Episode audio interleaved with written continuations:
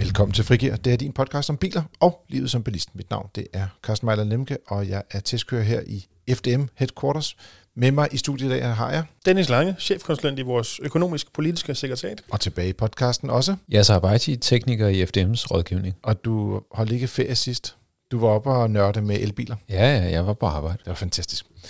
I dag der skal vi tale om ja, en helt nærmest tsunami af kinesiske elbiler, som øh, kommer måske også til Danmark, men i hvert fald er blevet vist i Kina, og det er øh, voldsomme sager, øh, vi får lov til at se der. Så skal vi have en biltest af den sidste Ford Fiesta, og så som vanligvis slutter vi af med jeres lytterspørgsmål. Der er Berner, der gerne vil vide, hvorfor elbiler kun har et gear, i de fleste tilfælde i hvert fald. Og så har Sten et par spørgsmål, lidt om elbiler, men også lidt omkring knapper og trykskærm. Men som altid starter vi med nyhederne kort ved Dennis. Øhm, jamen, jeg har taget en, øh, en, en, en jordnyhed med, kan vi kalde det det? Ja, det kan øhm, vi godt. Vi har, øh, altså vi som i FDM, har været i øh, retten på vejen af et af vores medlemmer. Øhm, desværre har vi tabt. Øhm, det er jo ikke så godt. Men det er sådan set, hvad det er. Sagen den handler om øh, Opels såkaldte OnStar-system. Øh, nogen kan måske huske, huske det. Øh, hvad blev det lanceret i? 16, tror jeg det var, som er det her dels sådan et øh, e-call, altså nødopkaldssystem, og dels sådan et plejer vi at kalde det et butler-system, tror jeg nok, altså hvor du kan få direkte hjælp til at finde vej, eller jeg ved sgu ikke, om du kunne bestille hotel også, hvor du kunne, men, men du kunne få sådan et concierge service-agtigt noget. Jeg tror, jeg prøvede øh, faktisk den amerikanske pandang i år 2000. Ja, for den har fandtes i Amerika i, i mange år. Det, der var GM's, ja. øh, dengang, altså dengang Opel var GM. Ja, det var også i en øh, Cadillac. Og det var virkelig, det var derfor, det kom i Opel, for det var dengang Opel var under GM-hatten. Og hele problemet opstod jo så, da Opel blev øh, overdraget til Stellantis, øh, i 17, tror jeg, der var. Øh, og kort tid efter, der lukkede Stellantis så for OnStar, fordi det var jo ikke deres system, hvis man kan sige det sådan. Øh, jeg gætter på, at de ikke ville betale GM for, for at få lov til at blive ved med at have det kørende i det, der nu var deres biler. Øh, men der er jo så nogle mennesker, der kom i klemme på den her konto, som havde købt en, øh, en Opel i den her relativt korte periode, hvor OnStar rent faktisk fandtes i Europa og ikke mindst i Danmark.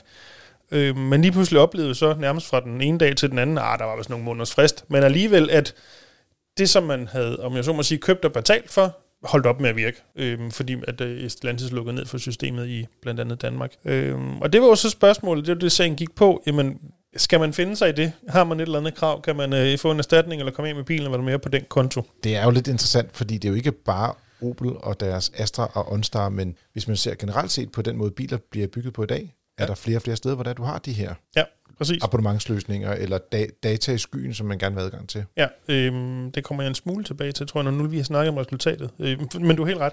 Fordi øh, den var i uh, landsretten sagen her, og uh, landsretten nåede i parentes desværre frem til, at uh, der ikke var noget at komme efter uh, med den begrundelse, at uh, det her OnStar i hvert fald delvist var et abonnementssystem, altså noget, du, du havde på abonnement. Jeg tror, det første år var gratis for mm. i, i, den her Butler Concierge del af det, men derefter skulle du betale et, et årligt abonnement for det. Og fordi det var et abonnement, Sjælland 13, så må man også ligesom regne med, og forvente, at det kan holde op med at eksistere. Øhm, jeg er ikke sikker på, at det er sådan, at øh, de fleste vi opfatter det sådan nu i den praktiske verden, og det er i hvert fald heller ikke sådan, at vores konkrete medlem opfatter det. Det, var, altså, det her system er faktisk en af grundene til, at han købte bilen, og også en af de ting, som Opel jo slog på for at sælge bilerne dengang. Øh, men ikke desto mindre, det er jo så det landsretten nåede frem til. Øh, men havde det nu ikke været et abonnementssystem, så kan det godt være, at sagen blev faldet anderledes ud. Nu er det jo specifikt, fordi det var på abonnement, siger landsretten, så kan du ikke forvente, at det, øh, ved, det eksisterer i, i al evighed, og i det her tilfælde er ikke meget mere end halvanden år eller to år eller sådan noget, noget det vil blive. Og så er det, som du siger, Carsten, det her det er jo også et problem, fordi at hvad det BMW, som lige om lidt godt kunne tænke sig at sælge sædevarme på abonnement, for eksempel. Altså, ja, og der, alt muligt der, andet der, for den sags skyld også, ikke? Øh, mange bilproducenter, det er ikke kun BMW, men nej, de er nok nej, nogle nej. af dem, der er, der er længst fremme, men Folkevogn har også en del øh, skal man sige, varer liggende i deres øh, virtuelle hylder. Ja. Øh, udover... men, men BMW har haft det længe faktisk også noget, ja. som selv CarPlay for eksempel ja. har også kunne lade abonnement ned på altså et år, en eller en måned eller sådan noget, kunne du ja. lege det i, bare for at se, er det noget for dig? Og så kunne du lease det, så at sige, eller lege det i den periode, hvor du havde bilen måske som øh, privat i sin bil, ja. i stedet for at købe det. Øh, og, ja. og på den ene side er der jo øh, hele den her øh, diskussion om det, om det er ret og rimeligt, at man skal betale for noget, der sådan set er allerede i bilen. Øh, nogen skal bare trykke på en knap et eller andet sted, for at ske det virker. Det er en diskussion, men i forhold til det her, betyder det så, at det, det kan da godt være, at du havde købt den her bil med for eksempel sædevarme og villig til at betale, nu siger jeg et eller andet beløb, 35 kroner om året for det, hvad det nu mm. måtte være Men skal du så også bare åbenbart regne med, at øh, det kan holde op med at virke, hvornår det skal være, uanset om det fysisk stadigvæk er i bilen, men øh, øverst, det kan din bil ikke længere. Øh, det er jo lidt det, landsretten siger. Øh, mm. og, ja, her i huset, øh, og når jeg siger vi, så er det vores juridiske afdeling, øh, som jo også har ført sagen. Det er vores gode kollega og en af vores dygtige advokater, Sten Krabbe Sørensen, som har ført den her sag er det virkelig rimeligt? Nu har vi jo landsrettens dom, øh, og jeg ved, at vores jurister dernede overvejer, om, om man skal lade det være ved det, eller om vi skal anke sagen til, øh, til højesteret. Øh, det er de i gang med at overveje. Men jeg synes, at det er et interessant spørgsmål. Altså, kan du virkelig bare regne med, at det, du troede, du kunne regne med, det kan du ikke regne med, for at sige det lidt kryptisk? Ja, du kan også sige, at, at, at det, som er årsagen til, at du valgte bilen, hvad, mm. hvad nu hvis det forsvinder, bare fordi, at det var noget, de har lyst til at tilbyde i en periode, men ikke hele perioden? Ja, så nu har vi solgt bilen, luk for skidtet. Ja, altså man kan jo sige, man har nogle gange oplevet nogle ting, der minder lidt om det, men, men som jo så ikke er helt det samme, i form af, hvor lang tid opdaterer de øh, navigationskort i navigationsanlæggene ja, ja. på bilerne. Ja.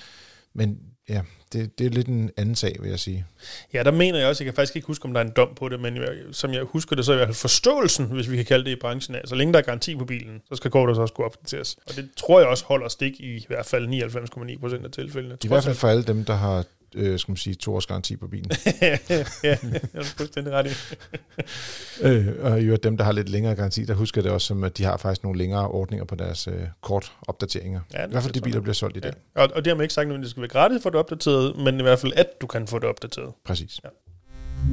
Jeg har en nyhed med fra, øh, fra Kina og Spanien, og ja, vi har jo mange nyheder med fra Kina, men øh, mm. Men det er sådan, at, øh, at øh, Volkswagen har jo Cupra som et øh, selvstændigt, altså Volkswagen-koncernen har jo Cupra som, en, øh, som et selvstændigt mærke. Det, det tidligere kendte Seat er nu Cupra. Øhm, og de har... Ja. Så, så, sådan da, sådan da. Øhm, og de har, øh, de har præsenteret en, øh, en Cupra Tavascan, tror jeg den hedder. Det er sådan, det udtales. Øhm, som er en øh, SUV coupé øh, på, på, på samme platform og minder lidt om, om ID5 og Q4 og øh, altså Sportsback-modellen øh, og Skoda Enyaq Coupé. Og øh, den har også fået lov til at, at være lidt sig selv øh, i form af, at, at, at den har en, en masse nyheder og har noget mere effekt og er sådan lidt den frække dreng i klassen. Øh, og det synes jeg faktisk klæder dem rigtig, rigtig fedt og rigtig, rigtig godt. Øh, de får lov til at få øh, to forskellige versioner. Øh, en 286 hestes og en 340 hestes, øh, hvor at den lille af dem har øh, baghjulstræk, og den store, altså 340 hestes, den har firehjulstræk. Der er sket lidt i den i kabinen også, det må man sige. Øh, en stor skærm på 15 tommer, det er lækkert, det kan vi godt lide. Ikke så mange knapper ser det ud til, det kan jeg ikke så godt lide. Men, øh, men kabinen er bare helt sin egen, så kan man lide det eller, eller, eller lade være. Men det er i hvert fald en helt anderledes måde at se en, en Volkswagen produceret bil på. Øhm, men den bliver så også, eller den kommer så også til at blive produceret i Kina, øhm, i nærheden af, af, af Shanghai. Så, øhm, og så skulle den gerne komme i, i 2024. Det, de skulle gerne øh, gå i gang med, med produktionen i slutningen af året i år, 2023.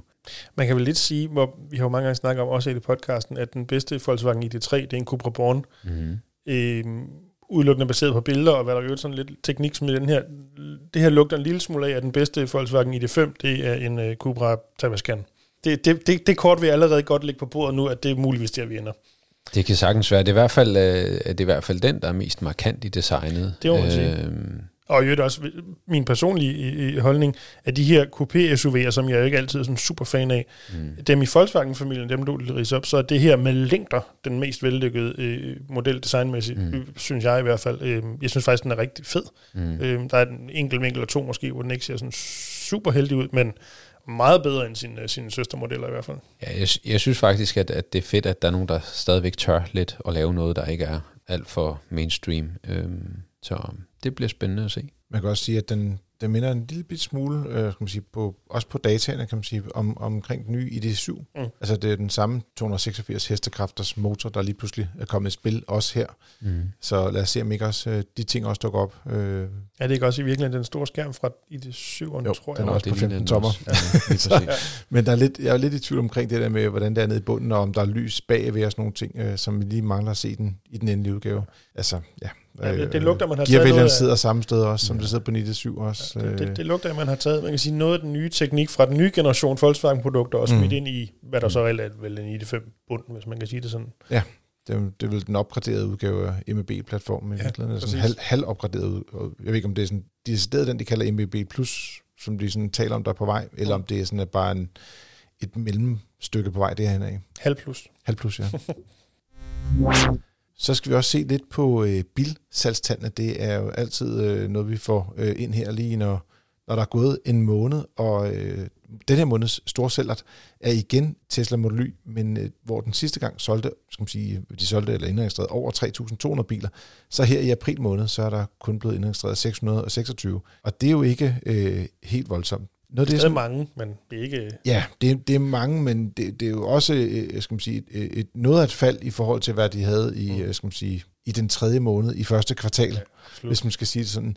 Hvis man kigger historisk set på det, så laver Tesla ofte det, at de har et ekstra højt salg lige der omkring, øh, skal man sige, kvartalsafslutningerne, fordi de lige skal, skal have lukket deres øh, regnskaber af. Øh, og der havde de jo også ikke helt ramt deres, jeg ved ikke om de har ramt deres mål, men det, der er i hvert fald lidt utilfredshed på øh, aktiemarkederne stadigvæk, og ikke, ikke helt tilfreds med, med, med den måde, det fungerer på hos Jeg tror Tesla måske, de- globalt set. Er det ikke noget med, de teknisk set måske havde ramt i hvert fald et mål, men i hvert fald ikke nødvendigvis ramt forventningerne? Ja, man præcis. Jeg, jeg, jeg tror også, hvis de skal op og sælge så mange biler, som de siger, så de får i hvert fald travlt. Mm.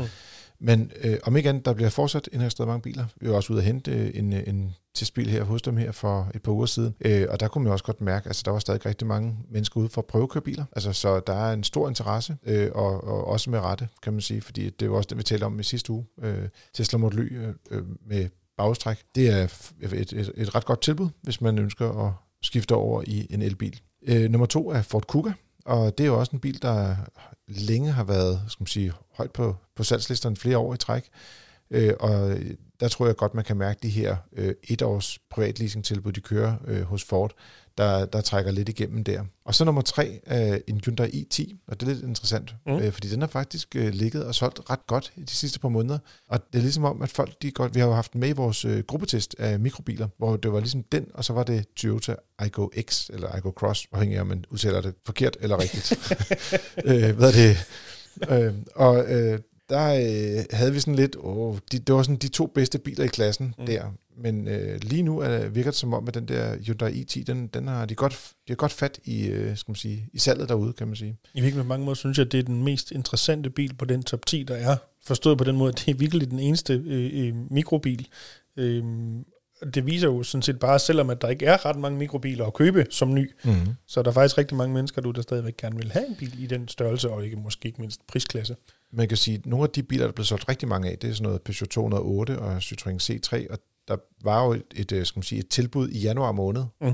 og øh, der satte de jo prisen markant ned. Øh, nu er prisen op igen øh, omkring de cirka 200.000 kroner for sådan en, en 208. Øh, og det gør jo, at de ikke rigtig bliver indregistreret helt så høj grad længere. Men der var jo lige en, en periode fra folk, de ligesom skrev under på en seddel til, at de fik den leveret. Så Ja. de, der var lige et, et par måneder, hvor de stadig var med i top 10-listen. Men nu er de helt ude. Og det er altså biler, der har været stort set de mest solgte biler sådan de sidste tre år. Mm. Mm. Både C3'eren fra Citroën og 208'eren fra Peugeot. Mm. Og nu er det øh, de biler, der er med i top 10-listen af, af minibiler, det er Hyundai i20, sjovt nok. Står du overvejer lidt den ene, tager du en i10 eller en i20'er? De har godt fat i, i salget der. Øh, og så den anden, det er Toyota Yaris, og det viser sig, at Toyota har faktisk ret godt fat i privatkunderne. Folk tør gå til dem Mm. og, og købe deres biler. Det er ikke kun Yaris, det er også andre af deres, deres modeller, der har solgt godt i løbet af foråret i hvert fald. Mm. Mm. Øh, ikke så meget her i april. Øh, men der vil sige, Yaris øh, giver også ret god mening. Det er også en, en ret, den er ikke så stor, men det er en ret velfungerende bil. Mm. Hvis man skal sige noget øh, sådan lidt overordnet også, så er det, at øh, ja, elbilerne, øh, skal man sige, det, det, det går fremad for dem. Altså det er jo klart, at der kommer et dyk efter sådan en ekstrem marts måned, hvor er, at Tesla har solgt altså uhørt mange biler.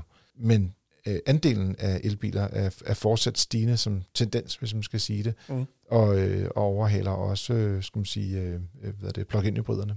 Så øh, det, det, er, det er ret interessant, at de ligesom i forhold til april måned sidste år, hvor det var, at øh, plug-inerne stadig var lidt foran sådan, øh, på andelen af salget, jamen der er der mere end dobbelt så mange elbiler, der bliver solgt nu i forhold til plug-in hybriderne. Ja, vel næsten tættere på tre gange så mange end... end altså, det, ja. Det er næsten tre gange så mange, men Jamen, det er i og- hvert fald dobbelt så mange. Så, så det, og, og det var det i, øh, mere end tre gange sidste måned i hvert fald, fordi der var jo Mm. også lidt højere salg Ja, af, er eller klart. noget højere salg af Tesla Model Y. Ikke? Ja. Så, men om ikke andet, der er nogle bevægelser i gang på markedet, og man kan se, at folk er i gang med at skifte over til det her med elbiler, øh, hvilket nok også kommer til at ramme vores næste tema, som er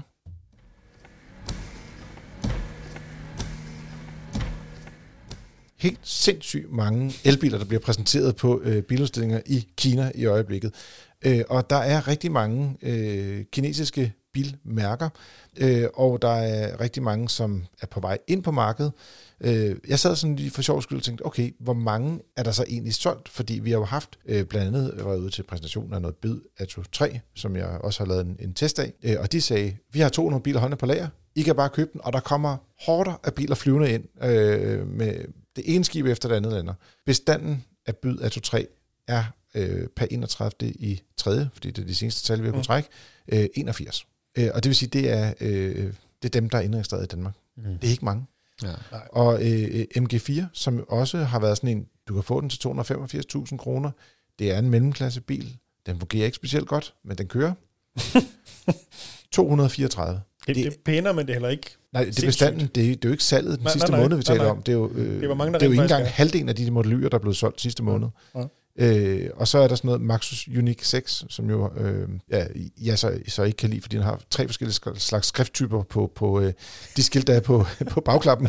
Øh, dem er der indregistreret 100 Og det er den eneste årsag. Det er den eneste årsag, ja, det er så ikke den eneste årsag, men det er Ej, men, en af årsagerne. Men, men ja, der, jeg, jeg synes, det, det er sjovt, øh, at, at det her det viser jo også bare, at det tager ikke fem minutter at blive, at blive stor i Danmark. Det tager lang tid at, at, at være nyt mærke og blive stor i Danmark. Ja, fordi at de kineser, der har succes og er indregistreret i store styktal, altså som siger reelt kører ud på, på vejene i dag, det er sådan noget iOS U5, øh, som jo har et, et ret godt øh, forhandlernetværk. Øh, det, øh, det er tidligere Andersen Motor, der havde Mazda i gamle dage, haft Suzuki i mange år, mm. og som har det, skal man sige, netværk at gå ud i. Mm. De har næsten 700 biler øh, kørende på, på skal man sige, herhjemme, og nogle af dem som jeg husker, der har også været privatleasingbiler, der er i gang med at blive... Øh, Sikkert, ja. Komme ind og blive justeret og komme ud på markedet igen. Mm. Og så er der også den øh, MG ZS, som var ligesom deres billige elbil fra MG. Øh, mm. Den, den er der også næsten 800 af på, på, på vejene. Men de mest indregistrerede kinesiske elbiler, det er Polestar mm. og Volvo. Mm. Og nu er det lidt frækt at kalde Volvo kinesisk, men det kalder svenskerne dem også. Jamen, så jeg det, tænker, det, det er fair nok. De af kineserne. Ja, Sådan jamen, er det til den nye verden. Og de to biler er så den samme bil rent teknisk. Mm. Ja, ja. Og, og, og dem er der næsten 3.000 af, af hver dem. Så det er bare for at sige, så, men, men, men det er bare, heller ikke mange biler jo. Nej, det er det. Men jeg vil sige, for en god ordens skyld, så, så der hører også lidt til historien med de her tal, at de, de fire, du nævnte som, som succesbiler, og så lad os bare lige tage Volvo og Polestar ud, for de er nok trods alt en liga for sig selv. Men iWays og MG'en har jo trods alt også været på markedet noget længere end, end både øh, BOD A23 og øh, MG4 og også Maxusen har. Altså de har lige haft et år til to mere og, og, og, og trække køber på. trods alt. Ja.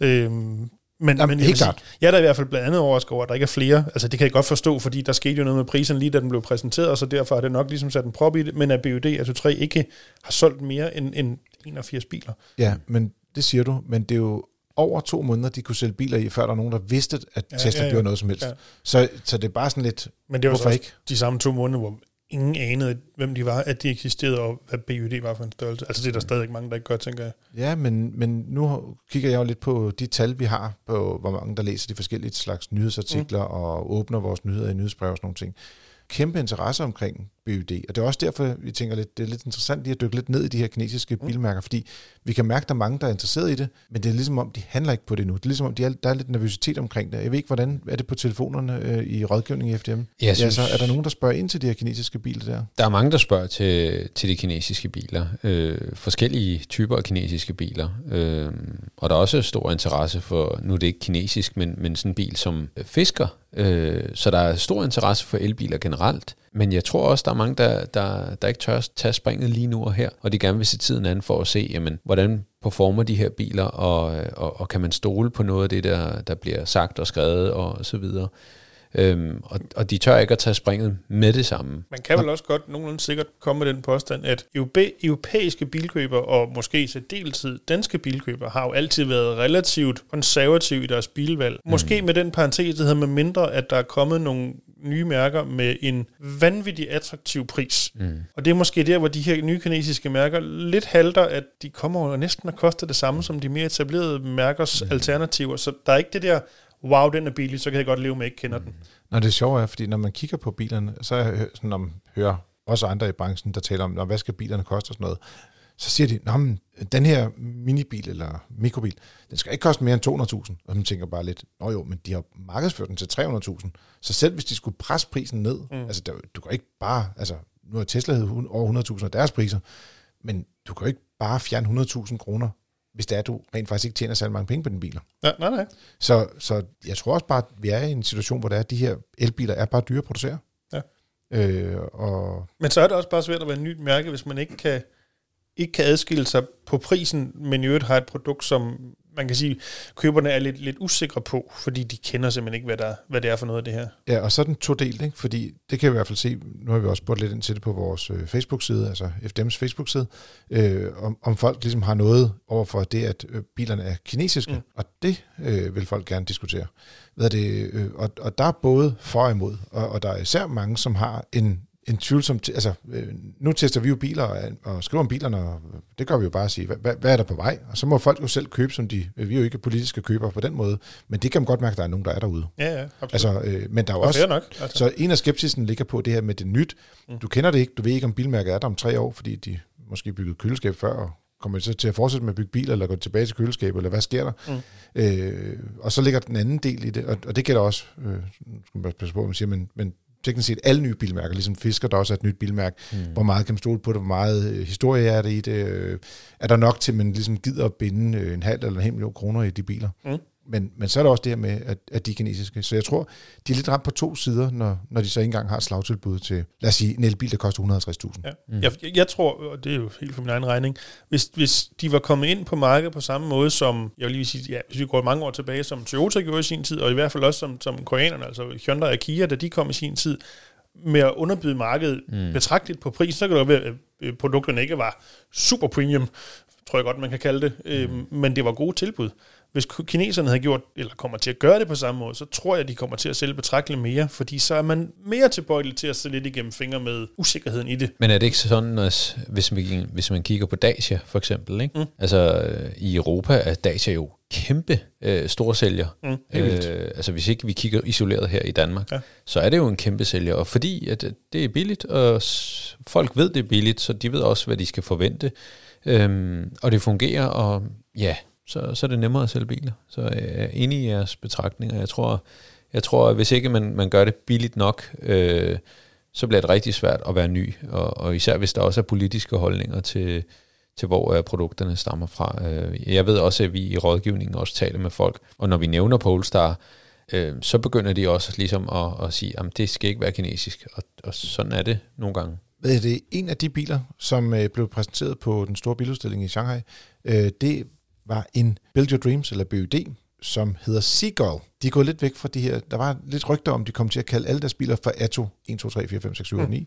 Men nu er de gået over til, at alle sammen skal hedde et eller andet. Øh, Dolphin, Seal, Seagull, det kører der ud af. Ja, ja, så lige på de modeller, der hedder noget helt andet. Som hedder det... Atto 3, eller Han, eller Tang. Der er ikke nogen ja. rigtig logik i det. De, de har tre forskellige måder at navngive deres biler ja, på. Men ja. lige, øje, lige øjeblikket, at de nye biler, de bliver kaldt et eller andet, der har noget med havet ja. og ting og sager. Ja.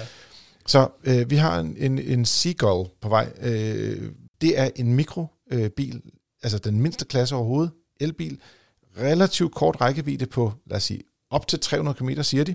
Øh, og så er der nogle priser, som de forventer, der kommer til at være et stykke under 200.000 kroner. Formentlig, lad os sige rundtal, 150-175.000 kroner. Mm. Øh, afhængig af størrelsen på batteriet og udstyrsniveau og sådan noget. Men der begynder vi at komme derind, hvor man siger, så tror jeg, folk begynder at slå til. Helt, helt enig. Hvis, hvis de ting kommer til at holde, og det bliver bare en nogenlunde fornuftig bil, sådan øh, kvalitetsmæssigt, så skal den nok sælge. Der er jo også en anden kinesisk bil, som blev solgt under Dacia-mærket, som jeg så elsker, øh, som hedder Spring. Hvad det, øh, og øh, den har jo også ligget i stort set samme prisleje. Men der vil jeg sige, det har også været en ekstremt dårlig bil. Og øh, hvad det, der, der var lidt, det der var lidt ironi omkring det med der lidt, ja, der lidt ikke sikkerhed. Ja, og, og Euro NCAP, der heller ikke klarede den så godt. Og, ja. Ja, men om ikke andet, så er det i hvert fald noget af det, der er på vej. Men der er så mange biler på vej. Jeg ved ikke, er der nogle af bilerne, som I har set fra... fra altså, vi har alle, stort set alle nyheder ligger inde på FDM.dk. Mm. Du kan gå ind og læse om dem derinde, øh, og, og fordybe dig i dem, og se billeder af dem. Øh, og jeg tænker lidt, at vi, at vi ligesom går igennem nogle af highlightsene.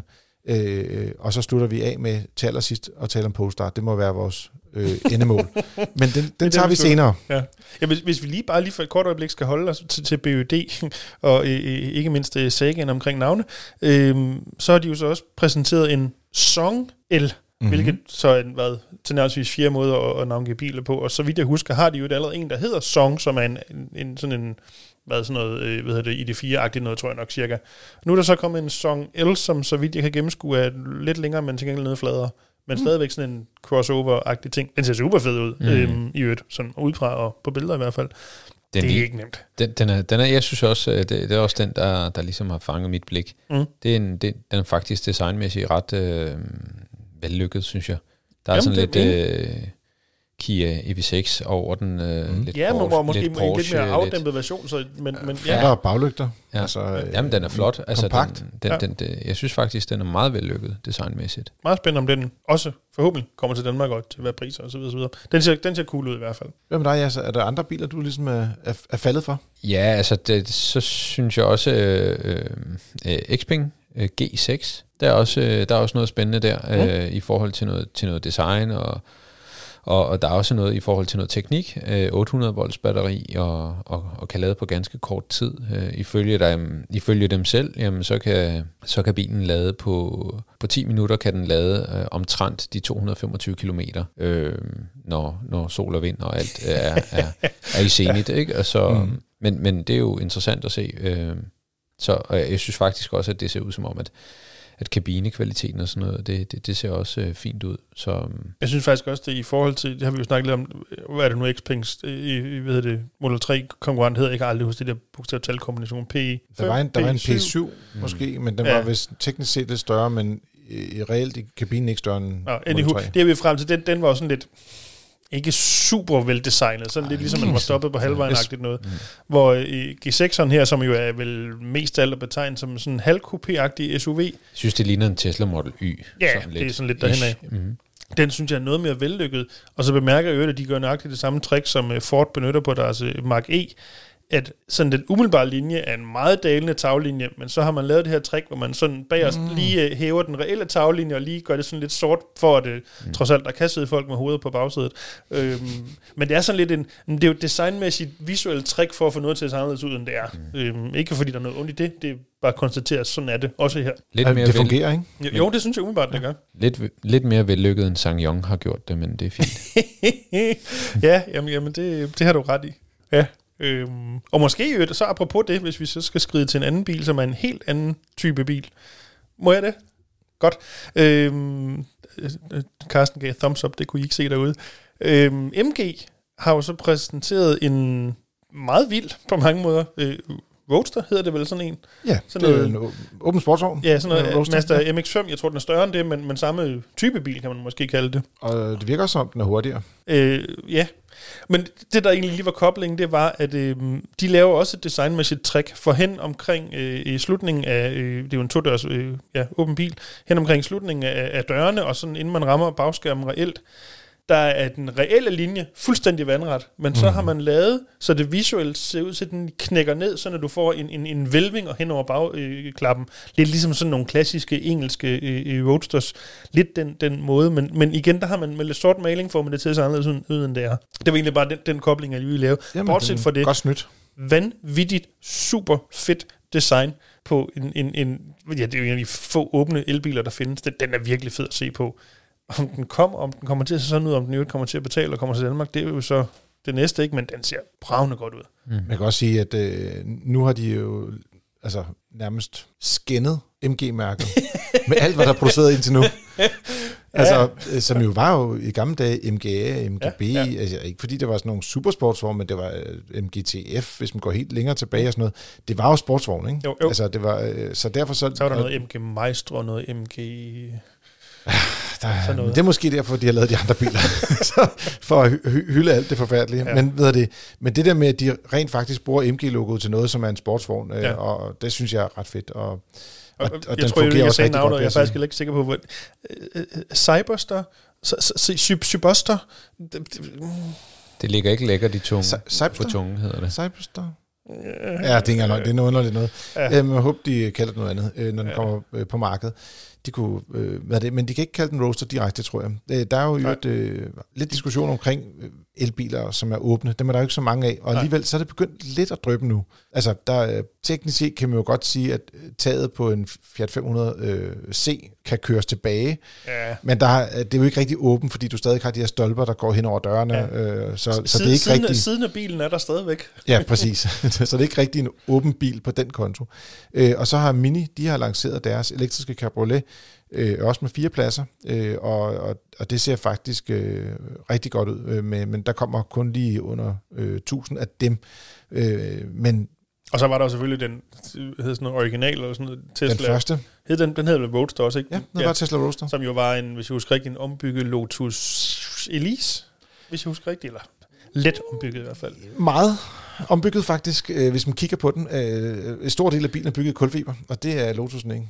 Ja, ja, så, og så har du det kæmpe Hvad siger batteri, du til baseret på? Til. Kan, kan, vi, kan vi lande den der? ja, men jeg vil sige, den, øh, selve rammen, som man sidder inde i og sådan ja, nogle ting, ja. er jo, øh, kommer derfra. Så øh, det, det, er et samarbejde med Lotus i forhold til det, men, men den er ikke den er en videreudvikling. Ja, ja, ja så lad os kalde det. Kan vi kalde ja, det? Ja. ja. Men jeg vil sige, det var jo nok den første, øh, i hvert fald øh, åbne elbil i nyere tid. Mm. Hvis man går helt tilbage og kigger på de allerførste elbiler fra 1902, så, så kunne man også godt øh, argumentere for, at de, de biler, de havde heller ikke noget tag. Nej, det de var, var ret åbne. Uden jeg lige skal være super meget ekspert på biler dengang, det var der utrolig mange, der ikke havde dengang. Ja, der, var, der var ikke tag. Det startede jo bare med, altså de første jo, biler var jo rent faktisk bare sådan nogle heste, øh, ja, heste med, motor. med, med motor på. Ja, ikke? Ja. Så øh, man startede med åbne biler, så kom de lukkede biler bagefter, fordi ja. det var lidt smartere øh, til hverdag. Ja, præcis. Øh, man kunne også lige binde en sløjfe, før vi kommer over i, i posteruniverset til Honji, mm. øh, som jo øh, netop er blevet lanceret i Danmark med deres øh, mundrette øh, model E-HS9, som ja. jo er en, øh, en gigantisk SUV. Øh, som, øh, ja... Øh, det er den, der lidt, lidt ligner en Rolls Royce. Øh, på kinesisk. Ja, og hvor, på, altså, på, den, på den måde, hvis der man skal sige kinesisk, øh, hellere sige en, en uschammerende Rolls Royce, vil jeg hellere kalde den. Jeg synes faktisk, de, jeg tror, vi har snakket om det før øh, omkring sommer. Jeg synes faktisk, de er sluppet ret godt afsted med det. Jeg har også set ind i virkeligheden. Ja. Altså, det er jo en øh, Imponerende. Øh, slæde uden lige, øh, ja. monsterstor bil, men jeg synes faktisk, det er egentlig okay, når nu det skal være. når nu skal være. Nå, øh, det var ikke den, du ville nævne, tror jeg. Eller? Nej, jamen det var mere bare for at sige, at øh, de har ligesom øh, nogle, nogle flere bilmodeller, der ligesom er på vej, og, og de har faktisk rigtig mange bilmodeller på vej, og det er jo også derfor, at øh, den danske importør af Hongji, øh, de ligesom har taget dem til sig, fordi at sælge en stor SUV til øh, 8-900.000 øh, kroner, det bliver øh, lidt op ad bakke, mm. men, men der kommer nogle mindre modeller også fra dem, øh, som, som ligesom virkelig kan, kan rykke ved det. Hvis jeg skulle sige noget, de, de har altså også nogle lidt spøjse biler. Øh, har de andet? Nej, men altså, det, de har jo også lidt det her med, at de har lavet store øh, parti øh, øh, boss limousiner. Ja. Øh, og, og det hedder jo sådan lidt røde fane, og det er ligesom... Er, det, er de ikke også, hvis du ikke, de, de er født til at lave biler til, øh, øh, hvad hedder sådan noget, øh, hvad hedder sådan noget, partiledelsen eller regeringstoppen ja, i Kina, det er det, de det er derfor, de er, ja. øh, skal man sige. Og, og, og de viste også en facelift-udgave af deres virkelig store, den der hedder L5. Øh, og der må man sige, altså, det, det ligner sådan lidt en, en, en tegneseriebil på en eller anden mærkelig ja, måde. Ikke? meget. Ja, øh, men også igen meget stor. Og det, det her, det, men det er lidt det med vise storheden i, mm, ja. øh, i riget. Øh, det skal i hvert fald nok ramme ind, øh, skidt ind øh, blandt alle dem, der har den politiske forbrugerbrille på, når de kigger på, på biler. det er nok ikke der, de ja. løber hen og, og, og køber deres øh, næste bil. Og så bemærker jeg, at der var jo præsenteret to andre, øh, som, som øh, vi har nævnt på hjemmesiden. En, en sedan, og E001, tror jeg, det er en forfærdelig navn, de har gang i. Øh, hvad er den? Det er sådan ja, der står, den kommer til at hedde EH5. Nå, ja, ja, det er sådan noget ID7 størrelse, hvis jeg lige husker rigtigt. Ikke? Øh, og så en øh, SUV, som hedder et eller andet håbløst også, EHS7, tror jeg det er, som vel er sådan lidt en plus-størrelse i det 4. Det er større end i det 4, tror jeg. Mm. Nå, men det er egentlig frem til. Åbenbart øh, vælger man nu på den slags biler en eller anden form for design, der hedder, at fronten skal være noget i retning af et utroligt bøvesmil. Ja. Ja. Ja, Ja, yes, og, og det siger ikke, at det er verdens grimmeste biler, men, men det er i hvert fald anderledes. Jeg tror også, det er sådan nogle, altså der, der er nogle linjer i det, som, som er lidt øh, specielle, i hvert fald øh, skal man sige, omkring forlygterne. Mm. Og øh, jeg kan godt se det, du siger det med smilet, men, men jeg tror også lidt, det kan afhænge af farverne. Ja, og så ja, tror ja. jeg også, når man kommer til at se bilerne i virkeligheden, så kommer det til at se pænere ud. Men øh, som jeg så vil sige, de har 800 volt teknologi, så hvad snakker jeg om? øhm, ja, Skal vi omkring nogle andre Volvo-ting, inden vi øh, går til Polestar? Ja, vi Eller kan, øh, det- Geely-ting er måske mere det rigtige at sige. ja, det er måske mere den korrekte måde. Hvis Øh, du tager dem, så, så ja. starter jeg Polestaren op, så kan I øh, angribe til sidst. Super. Øh, jamen det er jo det her, Geely, som jo ejer blandt andet Polestar og, og Volvo, øh, har jo, er jo nærmest ved at spytte biler ud for tiden. Øh, som, som, jeg vil sige, biler, som teknisk set er de samme, men, men ser vidt forskellige ud. Mm. Øh, Det, men meget smart tænkt. øh, jo, jo, Når du absolut. har platformen. Det er jo, kunne man jo indsparke nøjagtigt det samme, som Volkswagen og Stellantis og alle mulige andre gør, sådan set. Præcis det samme. Ja. Nå, men der kommer, øh, eller det, det findes vel allerede, det mærke, der så hedder Seeker. Z-E-E-K-R. Så bliver det ikke mere ungt. Nej. Øhm, hvor de, øh, der findes vist nok allerede sådan en, en lav øh, hatchback-agtig i, i størrelse plus 001'eren, som jo ser super fed ud. Øh, og ligner noget, der er for dyrt til nogensinde at blive solgt i Danmark, tror jeg nok. Øh, men så kommer der så en SUV-agtig ting, som vel er sådan lidt mindre end en Volvo XC40. Altså det er sådan vel modellen kvart under, tror jeg nok, hvis så vidt jeg kunne følge med til. Ja, altså der, øh, Torben nævner øh, konkurrenter som øh, Audi Q4 og NIO ET5 og Mustang Mach-E. Så, Ja, ja, men- så jeg vil sige, det, det men Jeg, vil jeg tror faktisk, sige, det er en smule mindre end det. Men, hvis, men hvis, det, hvis man kigger på størrelsen af der. sæderne og, og bagruden, så ser det ud som om den lige er en, en, en kvart størrelse mindre, i hvert fald Ja. bag til. Ja. Men det er sådan en, øh, som sagt, sådan en SUV-ting, noget, som er meget anderledes designet i forhold til jamen, alt andet, hvad man ser, og ikke på den dårlige måde, men der er bare nogle andre måder at se linjer og knæk og øh, så videre på. Øhm, meget øhm, frisk, øhm, hvis man kan bruge det udtryk. Og så kommer der så også Smart, som vi jo har kendt i mange år, med de her små, meget små to-personers biler, øhm, som også på nøjagtig samme bund kommer med en SUV, som skal hedde nummer 3, hashtag 3, havelov 3, hvad nu vi synes, vi skal kalde det. Øh, samme bil som Seageren, bare en anden indpakning, væsentligt mere rund og Mm. Normal. normal og afdæmpet i det. Ja. ja præcis. Der er Den, allerede, den, er ikke, den, den skiller sig ikke så voldsomt meget ud. Det er Nej, lidt sjovt, når man tænker på, at Smart i sin tid jo rent faktisk var et meget anderledes Ja, øh, absolut. bilmærke, og øh, udsprang af en urproduktion øh, for ham der øh, urmand øh, Swatch. det er rigtigt, jeg, jeg, jeg samarbejder med, øh, med Niklas Hayek, tror jeg han hedder, Ja. eller sådan noget af den stil. og Mercedes. Og Mercedes Ja, ja. var så med til at bygge dem i sin tid, Ja, og så, ja. Altså det vil jeg sige, det, det er et, øh, et mærke, der har fået en lidt spøjs øh, omvandring, øh, men man øh, logoet findes stadigvæk. om ikke andet. Ja. Øh, men de, og de præsenterede, jeg tror det var sidste år, ikke? Der præsenterede den, der så hedder nummer 1 i bedre. Havelo 1. Ja, øh, som jo er en mindre SUV B-segment, sådan noget E2008-agtigt, et eller andet mm. deromkring, som i hvert fald ikke er kommet til Danmark endnu. Jeg ved faktisk ikke, om- den... Nej, jeg, har, jeg har jeg set har på ikke- nettet nogen, der har testet den, men om den sådan reelt er på gaden, det ved jeg faktisk ikke endnu. Jeg, jeg har set den prøvekørt i udlandet, men Ja. ikke i Danmark i hvert fald. Nej, nej. Så Men jeg afventer stadigvæk. Ja, men der kommer som sagt den her så, ja, Havlo 3, som jo, må vi jo gå ud fra, er to gange større end etteren, eller to øh, øh, klasser større, fordi der skal jo være plads til en nummer to imellem, mm. Åbenbart. Øhm, ja, og det er jo alt sammen, igen, Geely, Volvo og alt muligt andet bund, og der er jo så et mærke mere, hvis vi hurtigt skal vende det, øh, Lynk og Co., som vi vel næsten har kendt længere, bortset fra, at de i, officielt ikke findes i Danmark. Ja. Øhm, som jo startede med, i hvert fald sådan i europæisk kontekst, at lave biler, som var en XC40 øh, i plug-in hybrid, Så plug-in hybrid, ja. ja. med en anden skal på, Præcis. som man vist nok kan finde en enkelt. Jeg tror det ikke i Jylland, der ligger en forhandler, der tog en bunke hjem fra Jo. udlandet. Øh, Så, så der findes nogle få herhjemme af dem, men ikke officielt, som så kommer med en ny bil, som ikke kommer til Danmark, fordi det er en hybridbil. Øh, Det gætter jeg på, de er ret sikre på, at de ikke kan sælge. Mm. Men vel på et eller andet tidspunkt også finder på at komme med en elbil, forestiller mig. Ja, som også men skal de, være på den de er ikke kommet endnu. Nej, de er ikke kommet endnu. Nej. Så øhm, Så kan man sige, hvis Ja. nu vi, nu sagde du øh, Volvo, øh, Ja, ja, moderkompaniet Mm. øh, øh, Geely, men så kan vi jo slutte af øh, lige i det regime med, øh, øh, hvad man kan kalde udstillingens bagsæde. Øh, Volvo EX90, altså deres helt store elbil SUV, der er der lavet en version med, med kun fire sæder, hvor det er, at øh, bagsæderne er i ren luksus. Så, og det, hvis du tænker, hvordan ser årets bagsæde ud fra Shanghai Automotive øh, Show, Autoshow, så kan du ind på FDM.dk og læse det derinde. Og nu kommer vi så til det hele, det vi snakkede med om fra starten af. Der er sket noget med Polestar, ikke? Jo. Og, og hvad er det, øh, til at starte med, øh, øh, noget decideret åndssvagt. Øh, hvad er det, de har simpelthen fjernet en bagrude på deres bil, man kan jo så sige, eftersom at øh, deres biler er bygget på en måde, hvor hvor det er, man nærmest alligevel ikke kan se ud af bagruden, så giver det måske alligevel meget god mening. Og jeg tænker Men måske mere, den her øh, åbenbart omsaggribende trend med, at øh, det ikke er nødvendigt at have en bagrude, vi skal på, har de vel bare taget yderste konsekvens. Når alligevel har en bagrude, der er beskidt, du ikke kan se noget af det, lige så godt fjerne skidtet. Præcis. Øh, ikke altså, ikke skidtet, ruden. Ja, nej, skidt er der stadigvæk. Ja, præcis. øh, men øh, og man kan sige, det har også, øh, ja, så er der en stor bagklap i stedet for. Det kan måske også gøre det lidt nemmere at bygge bilen op, så der ikke kommer luft ind i, i kabinen eller et eller andet den stil. Jeg ved ikke lige, hvordan de, de løser den del af det. Men jeg vil sige, øh, Polestar 4 øh, har kamera som bagrude, vel nok det mest ekstreme, øh, skal man sige, specielle, interessante ved den.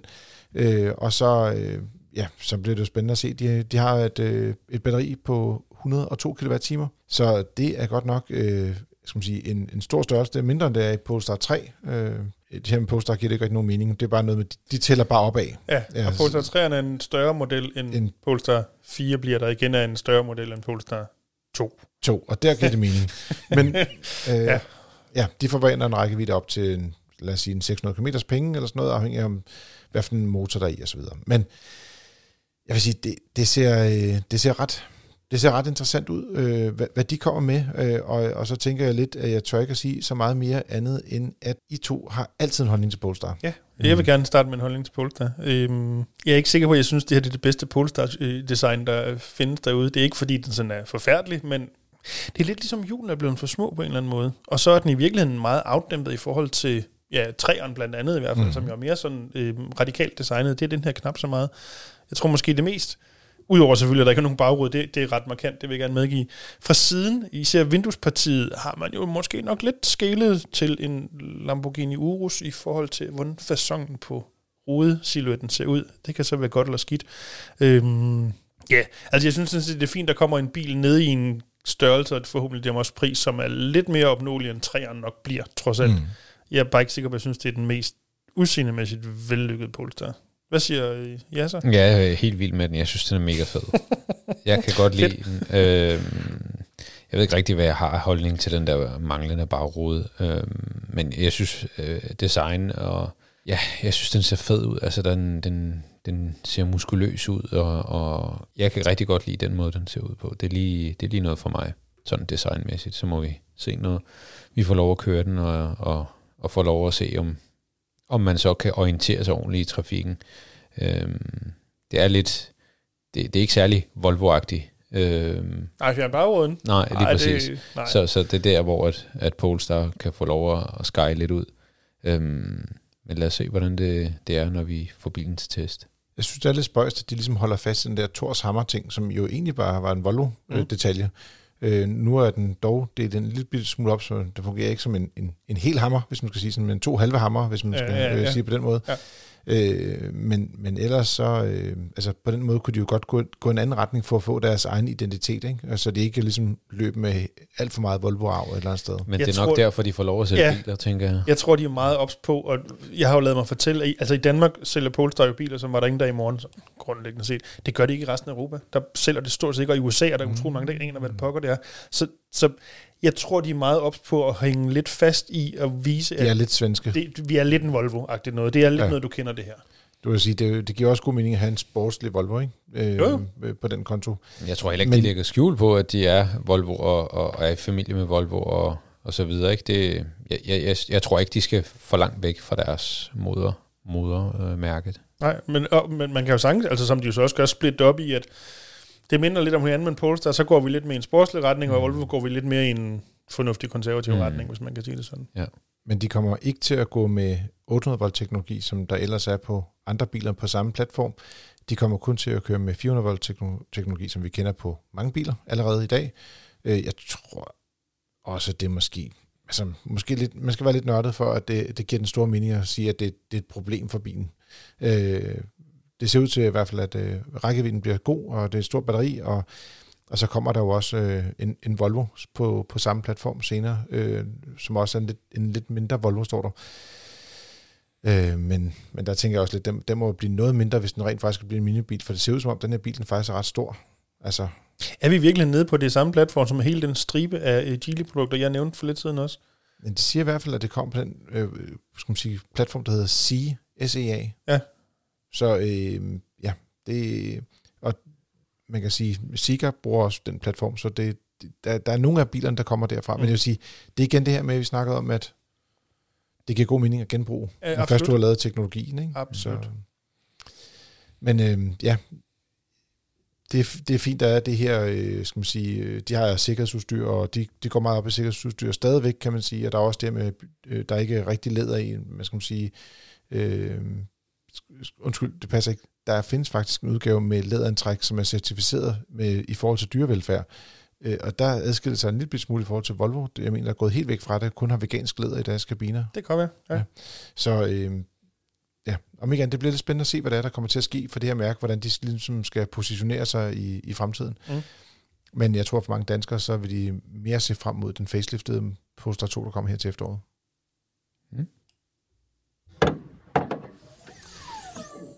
Nok om elbiler. Vi tager lige fat i en lille benziner, før det er helt slut med den slags, fordi Ford Fiesta øh, er ved at, så at sige, afgå ved døden. Produktionen stopper her til sommer, og øh, fabrikken, hvor de producerede Fiesta, der skal til at bygge elbiler. Nå, sådan er det. Til hvad er overraskelse. overraskelse. Ja. Så øh, efter øh, cirka 47 år øh, stopper Ford med at producere Fiesta, og en af deres afskedsgaver, det var en ny topmodel i form af en ST-udgave, som de sendte ud til øh, pressen og prøve. Vi har også haft den til test her. Øh, den koster 320.000 kroner. Den øh, har en, øh, en 1,5 liters motor på 3 cylinder, 200 hestekræfter, og går 0-100 på en 5, øh, undskyld, 6,6 sekund. Så det er en, øh, en hurtig øh, lille sag, øh, og selvfølgelig ikke lige så hurtigt som alle de elbiler, der kommer i Jeg skulle øjeblikket. faktisk sige, altså på elbilstandard nej, men måske på en benzinstandard, så er det, så er det en frisk bil. Jamen, det er også underligt, fordi at, at øh, alle de her benzinbiler, de har så svært ved at komme væk fra, fra lyskrydset, skal man sige.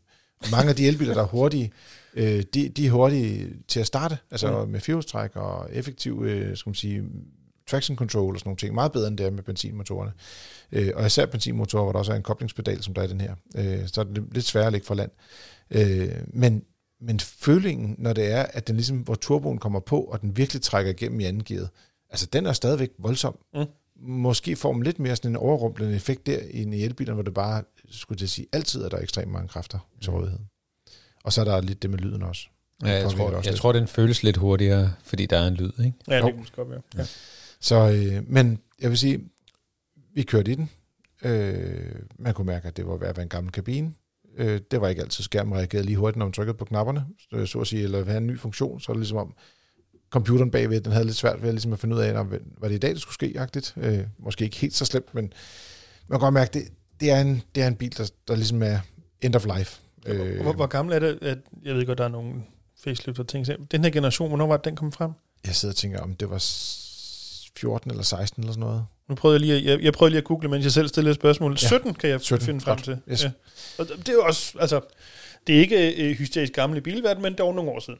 Men det er nogle år siden. Ja. Og, og, og også der, hvor det er, du normalt vil måske se efter, der kom en afløser i virkeligheden også. Ja. Ikke? Og, ja. og derfor så passer det faktisk meget fint, vil jeg sige. Øh, der er kommet LED matrixlygter som standard på, på den her øh, topmodel. Det gør den til lidt mere fræk ud, måske. Mm. Øh, jeg vil dog sige, at jeg kan mærke, det kan godt være, at det er en grøn bil, for det var bilen, var, havde en grøn farve. den er malet grøn, ja. men, men den er meget langt væk fra den grønne dagsorden, der kører i øjeblikket. Øh, og det er også det her med, at den, den var simpelthen helt sindssygt hårdt affjedret. Altså, den var vanvittigt ukomfortabel at køre i. Og, og det kan være fint nok, hvis du kun skal køre på en, en, en bane. Mm. Hvis du ikke kun skal køre på en bane, så er det simpelthen for meget af det gode. Men ved man ikke lidt, hvad man går ind til, når man køber sådan en ST?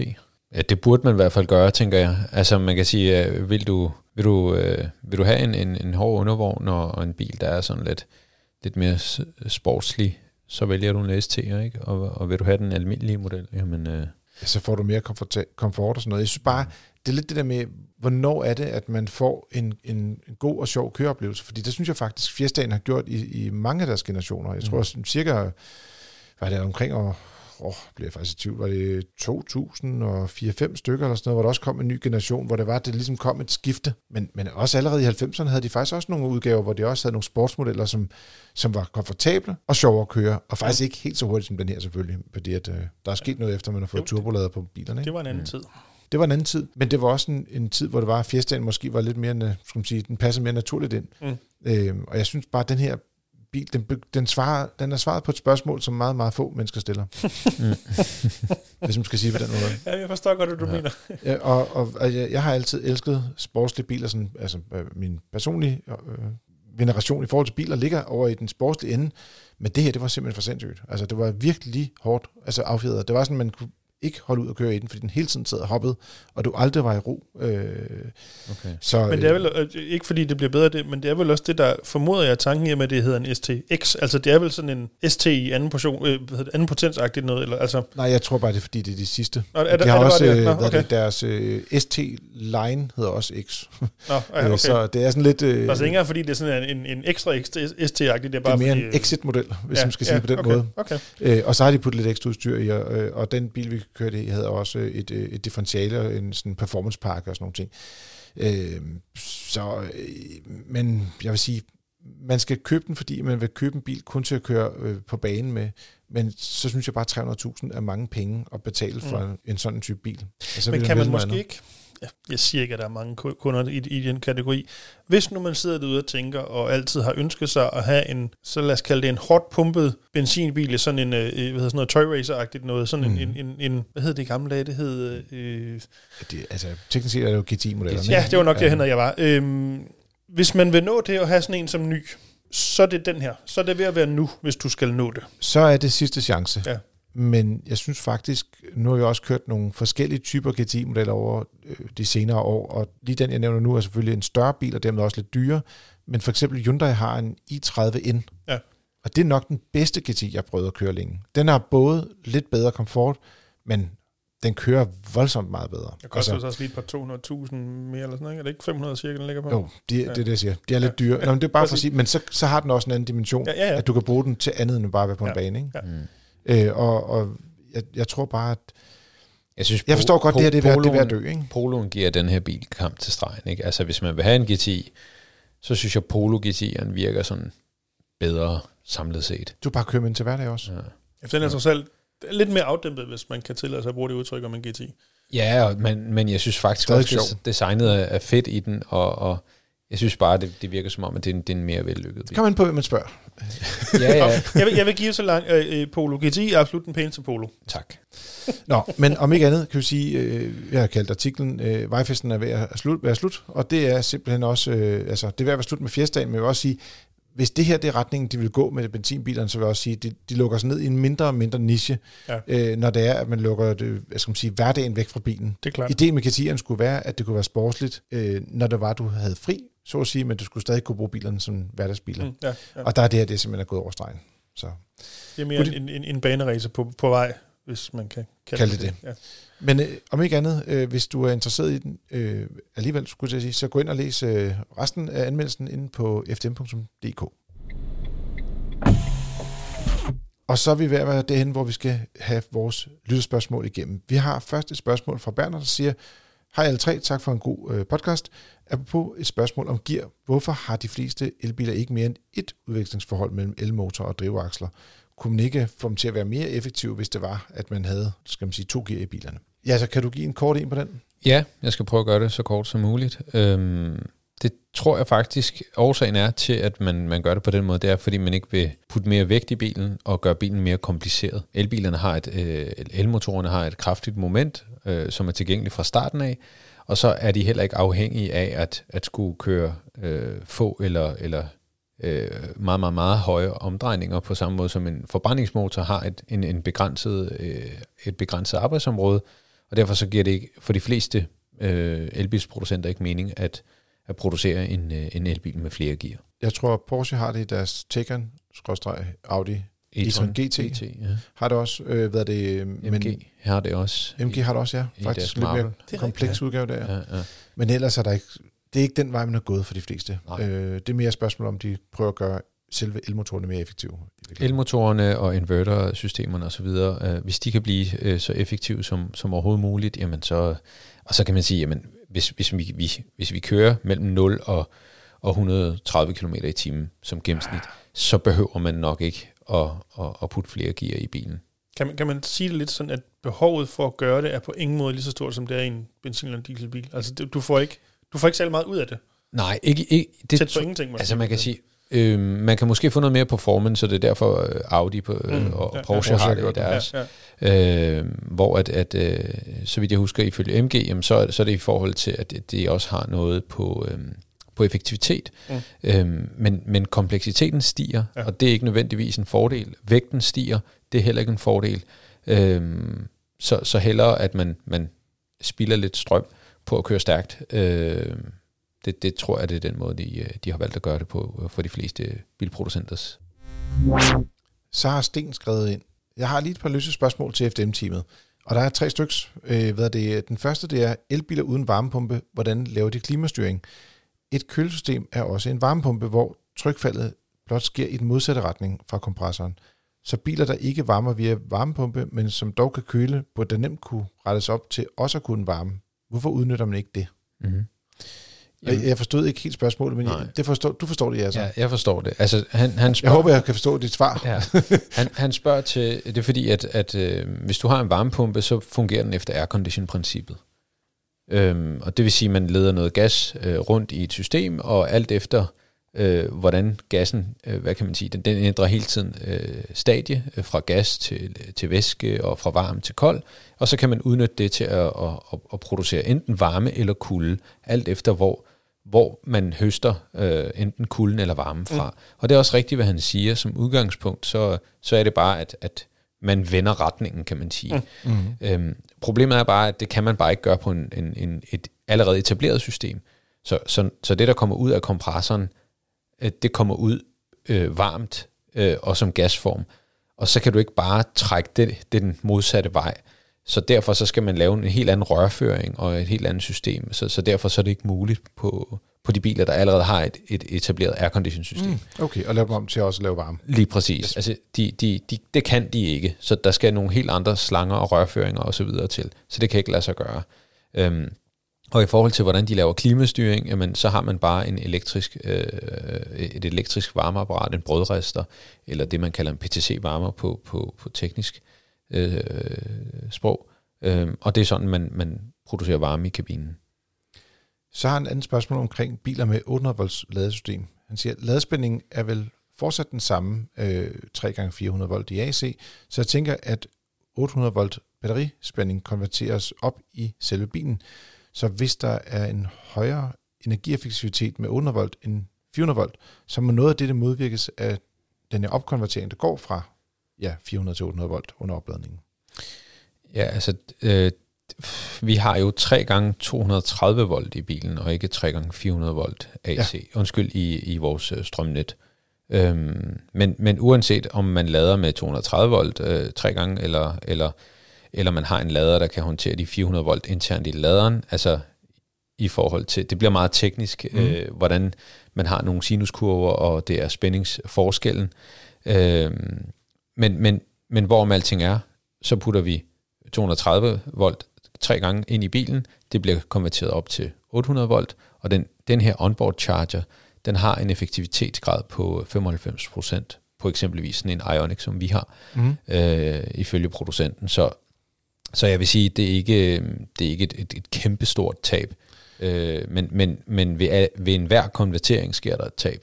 Øh, Men det er uanset om det er til 400 volt øh, batterier, eller om det er til 800 volt batterier. lige præcis. Øh, Det har vi i hvert fald også oplevet med flere af øh, vores øh, testbiler, at du, der går noget tab fra så at sige, det, du køber øh, ud fra strømkøbmanden, til Mm. det, du ender med at få ned i din bil. Lige præcis. Og så, så, så ender vi også med alligevel at skulle køre, og når vi så skal køre, jamen så skal vi have lavet det her strøm om til noget vekselstrøm, og det er også et tab. Så, så der vil være et tab, og jo bedre højvoldskomponenter man har, jo mindre tab vil der være. Men det er typisk også noget, der, der koster nogle penge, så, øhm, men, men, men det er ikke et, et, et enormt stort tab, det er det ikke. Så skriver han også her sidst men ikke mindst omkring soft buttons og skærbetjening. Jeg synes ikke, at jeres holdning til denne trend kommer tydeligt nok til udtryk, og jeg vil gerne bringe det op, fordi jeg synes, det er ubegribeligt, uforeneligt med sikker kørsel og helt ude af takt med forbud mod at bruge sin mobiltelefon. I bruger mange kræfter på andre sikkerhedsforhold i biler, f.eks. automatisk nødbremse, men tænk nu, hvad der kunne ske, hvis man kører sin bil, når man sidder i den, i stedet for at fumle med en skærm. Så kunne man tænke over det her med at holde afstand og bremse, og vupti, så bliver biler uden automatisk nødbremse igen øh, interessante. Måske en søg sammenligning, men hvad er jeres holdning til dette? Og Dennis, der ved jeg, at du, øh, du har en lille tirade her. jeg ved ikke ligefrem har en tirade. Øhm, jeg tror nok, vi har snakket om det et par gange, øhm, som jeg rent. Det er i hvert fald noget, vi snakker om jævnligt i huset, om ikke andet. At jeg tror, vi skal kode det ned. Øhm, han har jo fuldstændig ret i, at de her øh, øh, øh touchskærme, trykskærme i moderne biler kan, og er det ofte også, kilde til, lad os kalde det distraktion, når man kører, hvis man begynder at sidde og rode og rave med dem. Øhm, men der, der er jo nogle ting i det, Dels er der vanvittig forskel på, hvordan menustrukturen er indrettet på de her skærme. Nogle er nemmere at have med at gøre, nogle er aldeles forfærdelige at have med at gøre, og det er klart, at den sidste kategori giver endnu mere distraktion. Øhm, det næste er så også, at det er jo den vej, det går. Altså, jeg, jeg, jeg, jeg har svært ved at se, at vi når derhen, hvor alt skal være knapper igen, og der ikke er nogen skærm i bilen. Ikke mindst også fordi, at med alle de funktioner, en moderne bil har, hvis hver skulle have sin nogenlunde dedikerede knap, så tror jeg faktisk, det var lige så slemt, fordi så ville der være været 100 knapper på, på instrumentbordet, så skulle du alligevel sidde, sidde og rode rundt, øhm, sandsynligvis. Men der er ingen tvivl om, at der, det er jo meget vigtigt, og det er jo også noget, vi påtaler øhm, jævnligt, at bilproducenterne har en, undskyld mig, forbandet pligt til at sørge for at gøre de her touchskærme så brugervenlige som overhovedet muligt. Og så grundlæggende, så har vi vel også den holdning, at nogle funktioner, det kunne være sådan noget sædevarme, eller i, i, i kabinetemperatur, eller skruer ned for musikken, gør sig altså bedre ved at være en fysisk knap, du hurtigt lige kan betjene under kørslen, i stedet for at du skal ind i 17. undermenu øh, på, på, på touchskærmen. Ja, det kan jeg sige, det har vi i hvert fald påtalt i mange test, fordi mm. både Søren og jeg også har samme overbevisning der, men at vi, vi er jo sådan nogle delvis øh, knaporienterede og delvis trykorienterede, øh, fordi altså, der er jo bare også nogle ting, man må anerkende, man ikke skal gøre, når man kører bil. Ja, altså, og der er nogle indstillinger, du kan lave i din bil i dag, som du ikke kunne lave før i tiden. Ja. Og nogle af dem, de egner sig simpelthen ikke til at foretage sig, mens du kører. Og så kommer der også en bevægelse over imod telestyring af biler. Mm. Og den er stille og roligt på vej. Nogle biler fungerer det faktisk ok, andre biler fungerer det forfærdeligt, og sådan gør det også skændende med de her skærme. Og der må man jo være opmærksom på, hvor meget tid man rent faktisk kigger væk fra trafikken, hvis man skal sige det sådan. Og hvis det begynder ligesom at være for lang tid, så skal man lade være. Ja, ja, ja så, helt sikkert. Ingen og, og, og der er forskel på, hvor, øh, skal man sige, hvor logiske bilerne er at betjene. Og nogle af dem er, er nærmest umulige, og så må mm. man bare anerkende godt, jamen så egner det sig bare ikke til at gøre den her funktion, mens jeg kører bil, eller alternativt, så må man hyre nogen til at sidde på passagersædet og, øh, og, og ligesom at, og trykke på knapperne, ja, hvis man skal ja, sige det. Ja, det virker som en super altså, realistisk løsning. Nej, men jeg vil bare sige, når man kører langtur, så jeg, jeg er selv virkelig, virkelig dårlig til at huske at overlade øh, skal man sige, skærmen til min passager. Men mm. det, skal man, det, er en, det, er en god, øh, det er en god måde at gøre det på. Altså det, den, den værste øh, den værste situation, jeg har været i, det var, at jeg skulle, øh, jeg skulle tænde for noget togebaglys på en MG4. Og der kunne jeg simpelthen ikke finde knappen, mm-hmm. kontakten. Nej. Og så viste det sig, at, at øh, togebaglyset, øh, altså kontakten til den, var i, op i skærmen. Selvfølgelig. Øhm, det brugte jeg altså rigtig lang tid på at, at finde ud af. Og det, og det var faktisk vigtigt, at jeg, fordi det var ret toget, øh, øh, nej, det var, det var kraftig regn, øh, og så skulle jeg ligesom markere, at øh, nu kommer jeg altså kørende her. Mm. Det var Eller rigtig måske svært. mere specifikt, du har lige kommet kørende. Ja, lige præcis. Lige præcis. øhm, det, det, var altså, det var altså svært at ja. finde. Men der kan jeg jo også sige, at det er en god idé at bruge noget tid, når man får de her moderne biler, til at sætte sig ind i, hvordan de fungerer, eventuelt se nogle YouTube-videoer, insistere på, at din øh, forhandler øh, giver dig en god og grundig øh, skal man sige, forklaring på, hvordan øh, de mest basale funktioner, de fungerer i bilen, før du kører væk fra forhandleren, fordi ellers så er det, øh, kan du godt stå på herrens mark, øh, hvad, hvad det angår. Så øh, ja. Og så er der noget, der hedder en instruktionsbog. Der, der er faktisk rigtig gode oplysninger der. Så hvis man kan finde ud af at læse i instruktionsbøger, så kan man gøre det også. Mm. Hermed har vi fået det øh, råd med videre til dig, Sten, også. Og så tænker I på, hvad er det for en lyd, der kommer nu?